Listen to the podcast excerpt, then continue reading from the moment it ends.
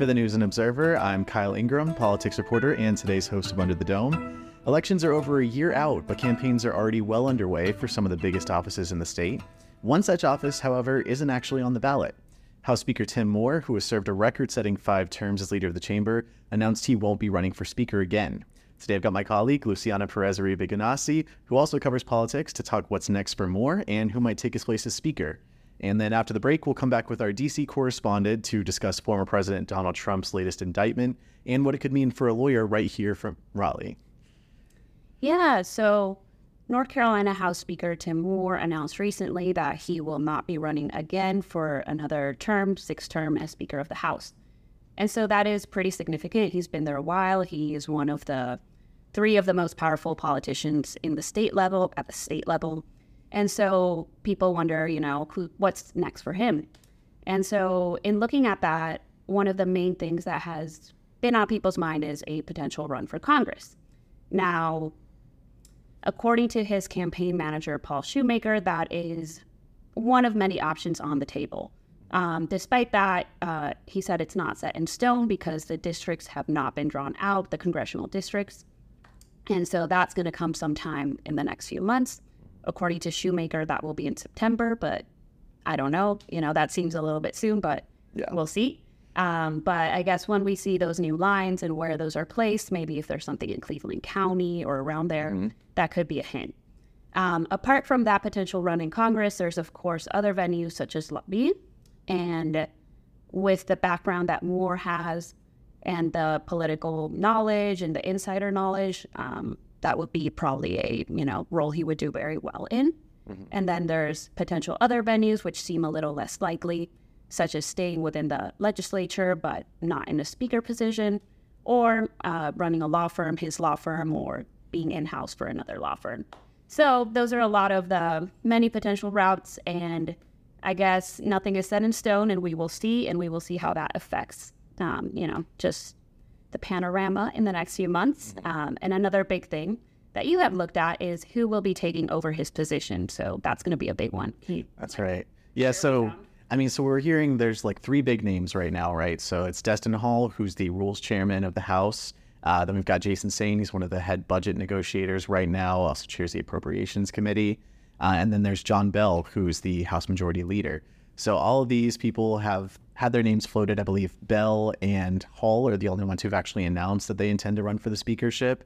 So we're following that pretty closely. Um, I believe Dawn, our other colleague, uh, spoke with Saine uh, recently, who said he wasn't sure yet what his decision was going to be on this. Mm-hmm. But um, it's a tough job for Speaker. Um, they're going to have to compete with the legacy of someone who's held this job for by the time he's gone, he'll have had it for about 10 years, right? Yeah. So, I mean, when we look at the most recent campaign finance filings, Moore is bringing in a significant amount of money for the party and redistributing that to other Republicans in the House. So that's something that they're going to have to show that they're capable of doing uh, if they want to be the ones who can uh, take his position. Mm-hmm. And I think you looked at their filings, uh, you know, right now, and that they hadn't brought in that much yet. Of course, they're not, you know, the speaker, so they don't have that name recognition. But right, and we're also not, you know, deep in election season yet, so I don't know if we should uh, judge too soon. But mm-hmm. um, compared to Moore, who brought in, uh, let's see, he brought in uh, over three million dollars in the last election overall. Mm-hmm. Um, that's pretty significant. Um, John Bell uh, brought in a little over sixty-eight thousand in the last six months, um, and he's got one hundred seventy thousand on hand. So it's not really close to that, but um, again, they're not campaigning as speaker. It's not yeah. election season, so I think we have that some room change. to change on that. Yeah. yeah. Okay. All right, and um, let's get your pick for headliner of the week. So, I couldn't find something you know super crazy this week, but something I read, which our team, not politics team, but the News and Observer team did alongside interns who are uh, leaving soon is the Glenwood South Project, and that basically looked at Glenwood from 6 a.m. Friday to 6 a.m. Saturday, I believe it was. So you get to see the whole picture of very slow mornings, very silent, all the way through 2, 3, 4 a.m. shenanigans. So it was pretty fun, and the visuals there are really cool and um, just narrative writing. So I think it's a cool project to check out out of the politics sphere. Mm-hmm. Yeah, absolutely a great project. Everybody should give that a read. Um, I'll be saving my headliner till the end of the next segment. Um, stay tuned. We're going to bring on our DC correspondent to talk Trump's latest indictment. And uh, thanks for joining us, Luciana. Thank you. You're listening to Under the Dome. I'm politics reporter Kyle Ingram for the News and Observer. We started off talking about Tim Moore and the future of the speakership, and now I'm joined by our DC correspondent, Danielle Battaglia, who's been covering some North Carolina connections to one of the biggest stories in the country right now. Danielle, tell us about this latest indictment for Trump. How does it fit into the others? It is uh there I think you have got to take it in three different parts. I had to think about that for a minute. So the first one uh, deals with business records with the uh, Stormy Daniels case. Um, she is a former porn star. I'm hoping I'm saying that correctly, and um, and he had basically given hush money is what's the allegation and, and falsified business records to do that. Um, and then the next charge dealt with Mar-a-Lago and some classified documents he had kept in Florida at the resort. This one specifically dealt with his his uh, trying to retain power with the presidency and what led up to January 6th and the events of January 6th. So this is the one that I think probably stands out to people the most because we all all eyes were on January 6th. We were all watching what was happening on, on January 6th. Um, there's been a lot of interest here at the Capitol. And so this one was very different in that it's something I think we all took interest in. Mm-hmm. And what's the North Carolina connection here? I understand there's a, a, a lawyer involved from here. There is a lawyer involved. So Sidney Powell, she was born. Actually, I should say she was raised in North Carolina, um, specifically in the Triangle. I think she was born there as well, but I don't want to swear to that. Um, she went to UNC. She now lives in Texas, but we claim her as one of our own in North Carolina. Um, she is known to be one of the people, one of the lawyers that became part of his legal team once he lost the election in 2020. And she had come up with a lot of conspiracy theories about different ways that the election could have been stolen from him. She is the one that you saw very largely involved in the Dominion voting systems um, conspiracy theory that their hardware and software had been used to manipulate votes. Um, Dominion has since sued her. They've sued Fox News for um, re- repeating those claims. Um, Fox News has settled. The lawsuit with Sidney is still going on.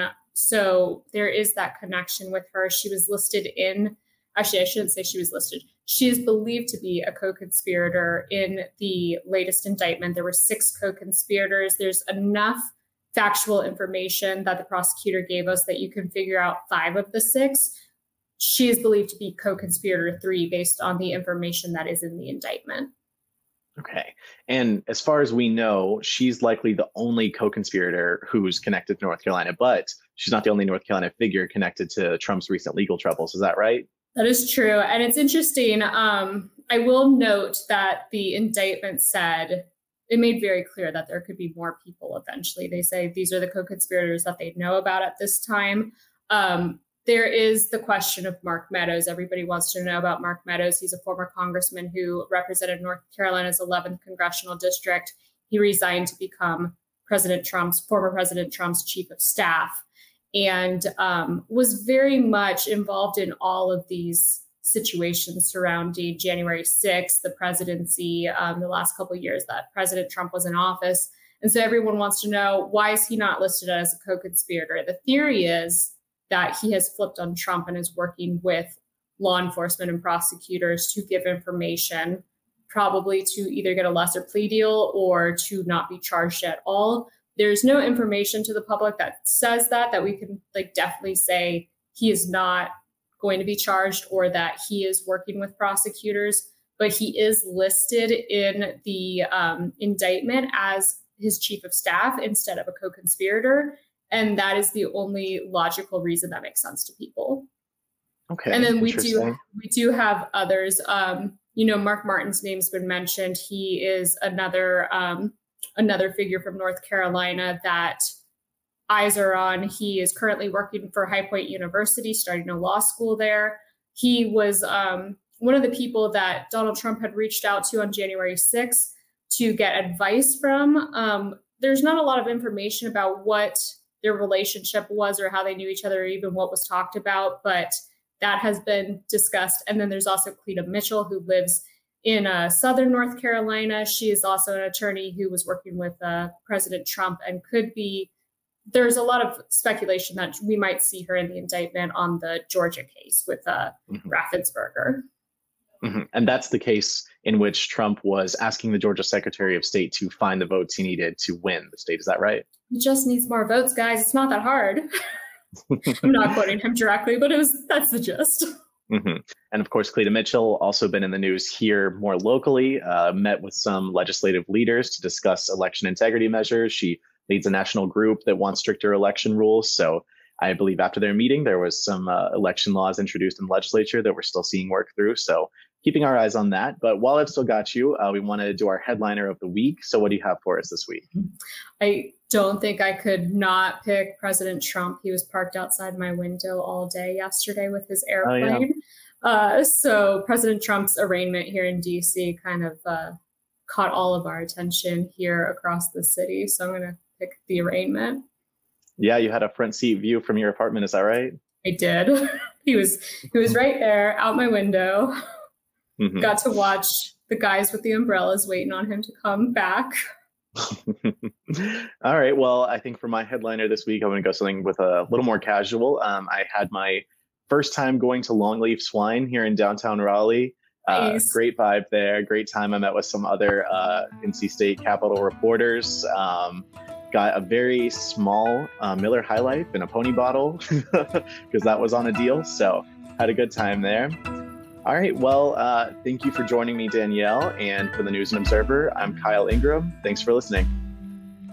For more from our politics team, subscribe to the News and Observer at newsobserver.com slash subscribe. Follow us on Twitter at Under the Dome and NC Insider, and sign up for our weekly political newsletter, also called Under the Dome, at newsobserver.com slash newsletters. Thanks for listening.